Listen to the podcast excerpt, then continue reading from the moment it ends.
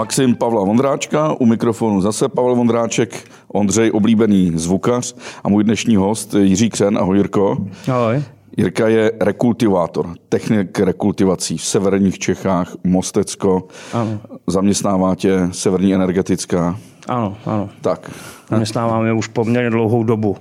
Letos to bude 25 let. Prostě působím v rekultivacích a zahlazování následků povrchové těžby hnědého uhlí.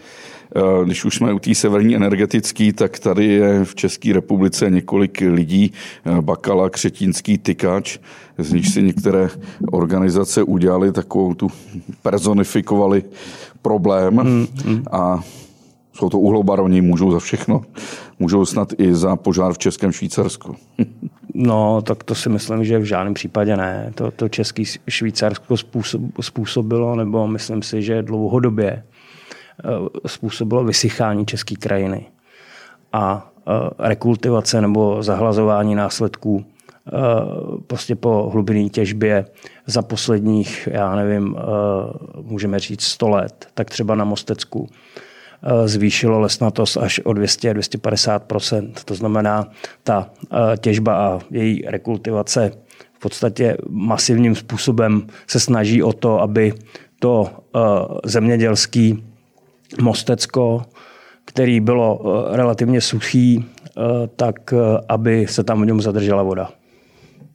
Jirko, musím se zeptat, eh, byl jsem den předtím, než začalo hořet České Švýcarsko. Hmm. A když jsem si procházel tu Ukrajinu, tak byla absolutně suchá.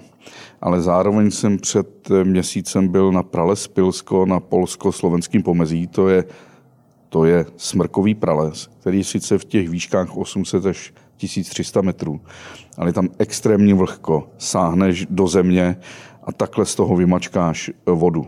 Tak. Vedle o 100 metrů dál jsou hospodářské lesy, které jsou ale stejně suché jako to české Švýcarsko. Mm, to si myslím, že, že, že, ne, že není ne, pravda, tak... že, to, že se to takhle může jakoby lajkovi, to, lajkovi jevit. A daleko, daleko nejhorší uh, si myslím, že je právě pokud ten les tam není vůbec, nebo eh, pro ten požár samotný, pokud eh, les, smrkový les vyskne, eh, smrk má rád obecně vodu, má ji rád hodně, přes 800 mm, v podstatě až 1600 mm je pro něj optimum. Pro tu zonální smrčinu nás v České republice je to dost důležitý ekosystém právě proto, aby zadržoval vodu a pomáhal celý té České republice v podstatě s tou vodou ji udržet udržet ji tady u nás.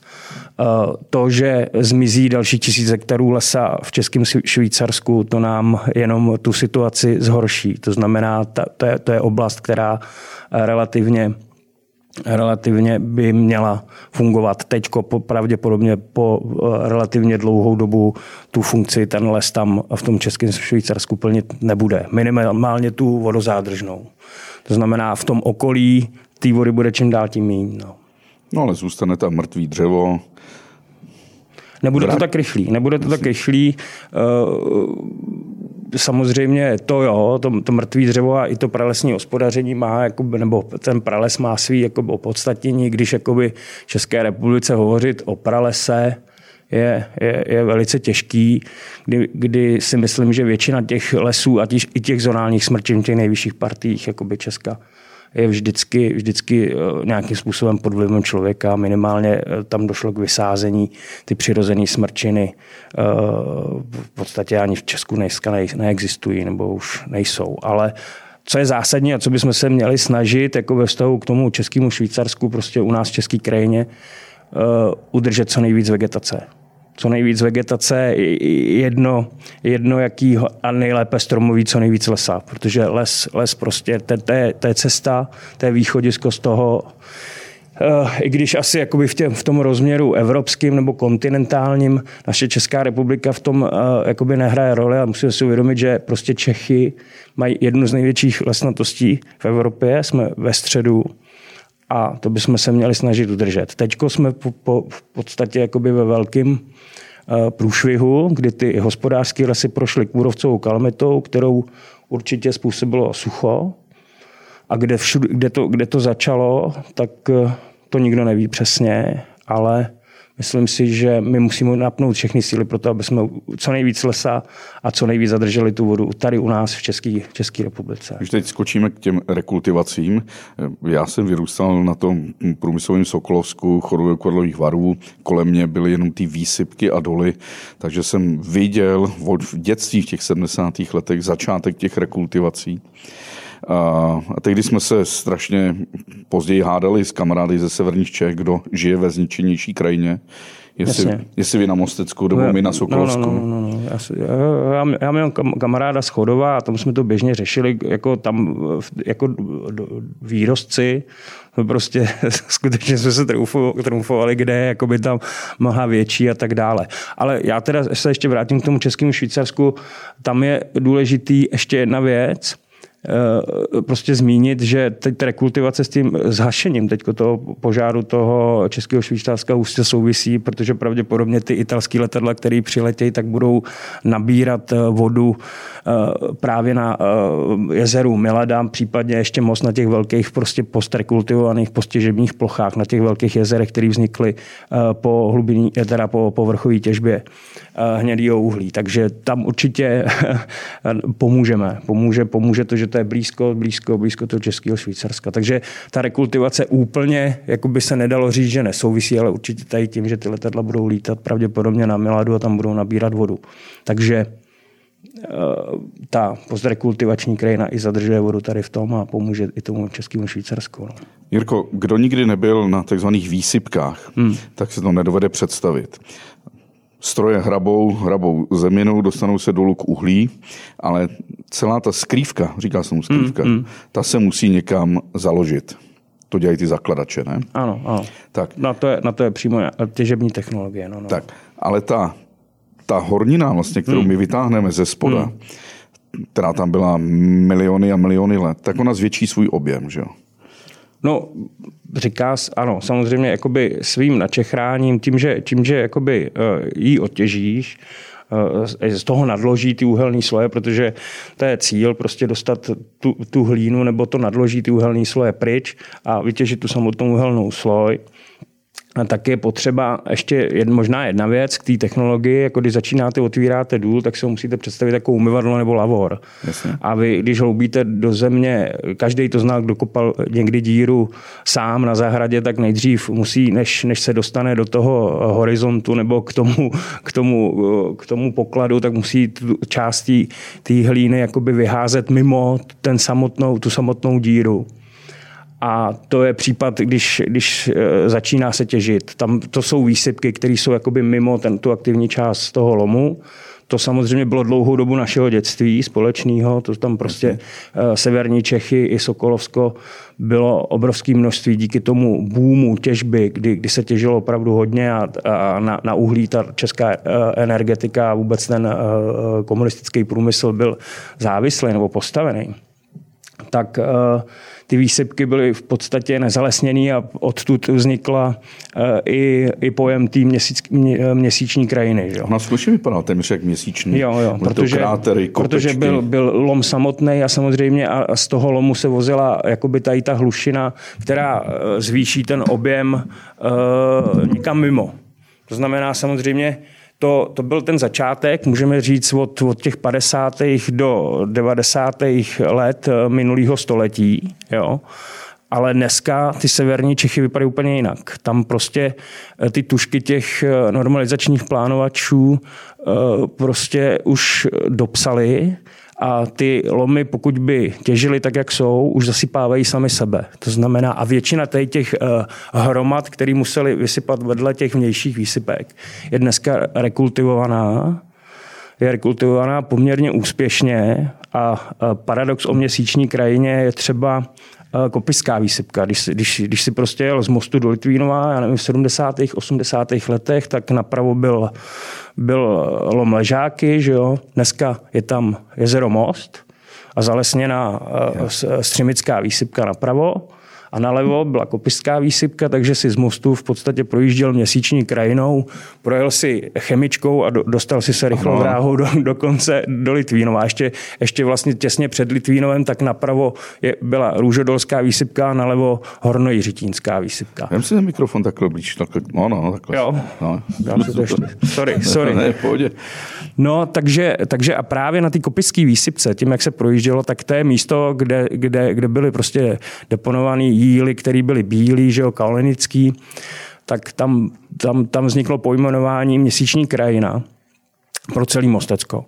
A dneska, v dnešní době, když se na to podíváme, tak uh, to je místo, který se první stalo v roce 2003 evropsky významnou lokalitou a národní přírodní památkou tady v tom uh, děsivém trůhelníku v podstatě mezi doly, mostem a chemičkou vzniknul klenot kopický výsypky, který, který je prostě úžasný. A to no, mi řekni, ale... já, já, jsem to jako zažil jako něco, něco podobného bylo na tom Sokolovsku, ten jíl byl takový hutnel, lepil se nám na boty, byl takový žluto, žluto-bílej, v podstatě neúrodná, to neúrodná půda. To, to rozhodně. A na tom se pak vysázely ty břízy, olše, ano, Jak ano. je možné, že to rostlo, přestože tam nebyl no, žádný tam, humus, substrát, no, Takhle, tam, tam, tam se, jako to Sokolovské je ještě specifičtější, tam jakoby na, na tom Sokolovsku vy jste na tom podstatně líp. Jednak díky tomu, že uh, vy tam máte poměrně větší množství srážek, než my tady jakoby uh, na Mostecku, protože hmm. Mostecko trpí, ale dlouhodobě, už posledních deset tisíc let uh, prostě srážkovým stínem Krušnej hor, takže tam jako my nám tam spadne i když eh, letos eh, během vegetace spadlo na Mostecku třeba 130, jenom 136 mm jakoby deště, to je strašlivě málo, to je strašlivě málo, divím se, že to obilí vůbec jakoby nějaký narostlo, ale máme tam zhruba 500, říká se normálový, eh, normálový úhrn srážek je 500, vy jste tam na Sokolovsku trošku na tom líp, nemáte tam ten srážkový stín a těch 800 vám tam spadne za celý rok. Víš. To znamená, ta, ta voda je tam limitní a to Sokolovsko je ještě jakoby jedinečný v tom, že ty jíly anebo to nadloží je i přívětivější, by se dalo říct v některých částech. Um, já pracuji, nebo skupina vlastní dva lomy, to je lom Vršany a uh, Československé armády. Na lovu Československé armády ta těžba pomalinku končí, ustává. Uh, něco se tam jakoby řeší, ale uh, z pohledu geologie nebo kvality nebo vlastností těch nadložních jílů, tak eh, armáda je specifická. Ty jíly vznikaly eh, v jezerním prostředí, jsou 50 milionů let starý, dostanou se na povrch, samozřejmě třikrát zvětší svůj objem, ale pomalinku to velice rychle jakoby se uhutňuje.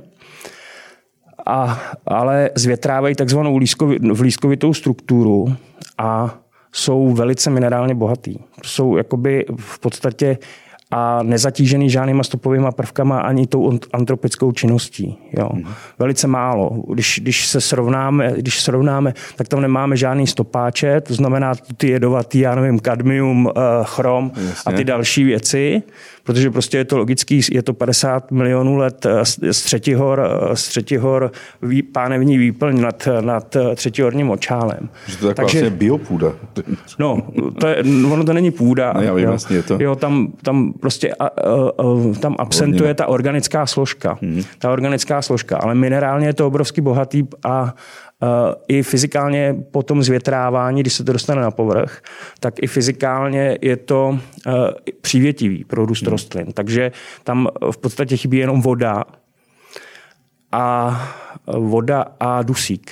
Jo, a dneska, jako nevím ty čísla úplně přesně, ale jako dusíku spadne prostě deštěm minimálně 40 kg na hektar. Že jo. Když prší prostě pěkně, probí, tak, tak ten dusík se tam dostane.